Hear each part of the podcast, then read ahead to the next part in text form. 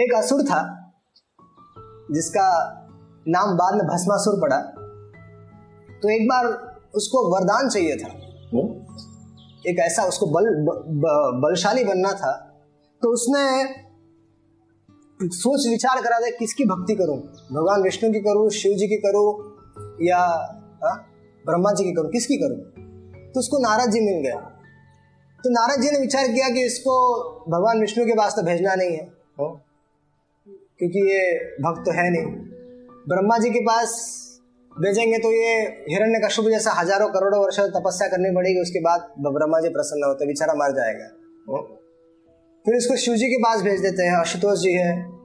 तो बोले कि जा शिव जी के मंदिर में जा, के, केदारनाथ चले जा, वहाँ पर भगवान शिव को जल चढ़ा दे और बेलपत्र चढ़ा दे, शिव जी प्रकट हो जाएंगे। तो उसने थोड़े समय के लिए बेलपत्र चढ़ाया, शिव जी को जल चढ़ाया, शिव जी प्रकट नहीं हो रहे थे। तो इसने यज्ञ कुंड बनाया और यज्ञ कुंड में ये आहुति देने लगा। किसकी आहुति देने लगा? अपने शरीरों के मांस की आहुति देने लगा। बोल रहे ओम नमः शिवाय, अपने जांग का मांस निकाल कर उसमें डालता था ओम नमः शिवाय। फिर उसने दाया, फिर बाया, फिर हाथ का मांस, उस तरह से शरीर के बहुत सारे अंगों को उसने डाल दिया और फिर भी शिवजी प्रकट नहीं हो रहे थे। फिर उसने अब स्वीकार किया कि अब तो अपने आप को ही अर्पण करना पड़ेगा लगता है। तो उसने अपने सर को काट कर उसने अपने आप को अर्पण कर दिया, तभी शिवजी वहां उसमें से प्रकट हो गए और शिवजी ने उसको स्वस्थ कर दिया और कहा कि क्या करता है भाई, भाई बेल पत्र चढ़ा देता, थोड़ा सा वेट कर लेता, मैं आ जाता, ये सब ड्रामा करने की आवश्यकता है। हुँ? तो और शिवजी ने क्या गलती कर दी?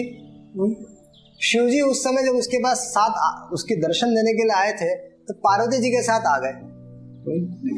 और ये असुर असुर था, राक्षस था, उसने पार्वती जी को देख लिया और पार्वती जी बड़ी सुंदर थी और सुंदर पार्वती को देखकर विचार करने लगा कि ये इतनी सुंदर स्त्री इस, इसके साथ क्या कर रही है। हुँ? वो असुर विचार करने लगा कि इतनी सुंदर सुंदर स्त्री है तो मिस यूनिवर्स लगती है, ये इस भिखारी के साथ क्या कर रही है, इसके इसको तो मेरे साथ होना चाहिए। हुँ? तो मैं क्या उपाय करूं जिससे कि ये मेरी हो जाए। कुछ शिवजी को ही इसका शिवजी से ही इसका पत्ता काटना पड़ेगा। तो उसने शिवजी से वर मांगा। ये भागवत में कथा है, मैं इधर उधर की फालतू बात नहीं कर रहा हूँ, ये भागवत के दशम स्कंद में उत्तर भाग में कथा आती है। तो ये असुर जो था वो कहने लगा कि शिवजी मुझे ऐसा वरदान दीजिए कि जिसके सर पर मैं हाथ रख दूं वो भस्म हो जाए। तो शिवजी बोले तथास्तु। और ये ये जब वरदान मिल गया तब ये जो राक्षस था ये शिवजी के पीछे पीछे दौड़ पड़ा, शिवजी शिवजी पर हाथ रखकर उनको भस्म करने के लिए, और इनकी पत्नी को ले लेता था। ये है शिवजी की, ये है देवताओं के भक्त। हुँ? इनकी कितनी भी भक्ति करेंगे हुँ? तो हृदय परिवर्तन नहीं होता है। तो ये असुर इनके पीछे पीछे दौड़ रहा था और शिवजी दौड़ रहे थे सब जगह पर, और दौड़ते दौड़ते सब जगह पर भ्रमण कर रहे थे, उसके पीछे पीछे ये असुर दौड़ते जा रहा था। फिर भगवान का, वामन का उन्होंने स्मरण किया, शिवजी ने भगवान वामन का स्मरण किया और वामन जी वहां पर प्रकट हो गए। छोटे वामन मतलब भगवान का अवतार है वामन, वो प्रकट हुए और वामन जी ने इस असुर को रोक दिया। कहा कि ओ भाई, ओ असुर जी, क्यों इतने पीछे पीछे भाग रहे हैं? अरे मैं देख रहा हूं कि आप इतने सज्जन पुरुष हैं लेकिन आप शिवजी के पीछे दौड़ रहे हैं, क्या बात है? सब कुछ ठीक है ना? कुछ शिवजी कुछ ले गए क्या? बोले नहीं नहीं नहीं नहीं ऐसा ऐसा घटना हुई, शिवजी ने मुझे वरदान दे दिया और मैं वो वरदान की पूर्णता देखने के लिए उन्हीं पर टेस्ट करना चाहता हूँ। बोले लो, हुँ?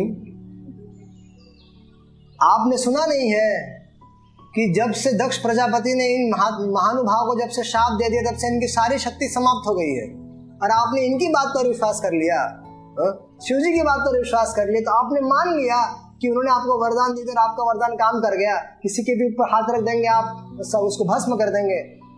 देखिए आप, उन्होंने आपको वरदान दिया, आपके हाथ में कुछ हुआ, कुछ चेंजेस आए, देखिए अपने हाथ को, देखिए देखिए कुछ चेंजेस आए, कुछ नहीं आए, आपने अपने ऊपर उसको चेक किया? बोला नहीं, अब तक नहीं चेक किया तुमने, चेक कर लो, सर पे हाथ रख दो, देखो कुछ नहीं होने वाला है। अरे दक्ष प्रजापति का शाप जब से लगा है तब से सब कुछ सारी शक्ति इनकी हीन हो गई है। अरे यज्ञ में इनकी आम की आहुति तक नहीं गिरती है। अरे रख के देखो, रख के देखो, कुछ नहीं होने वाला। मैं बोल रहा हूं ना, मैं ब्राह्मण हूं, उस पर विश्वास करो, रख के देखो। और उसने रख दिया और वो भस्म हो गए। भस्मासुर, इसलिए इसका नाम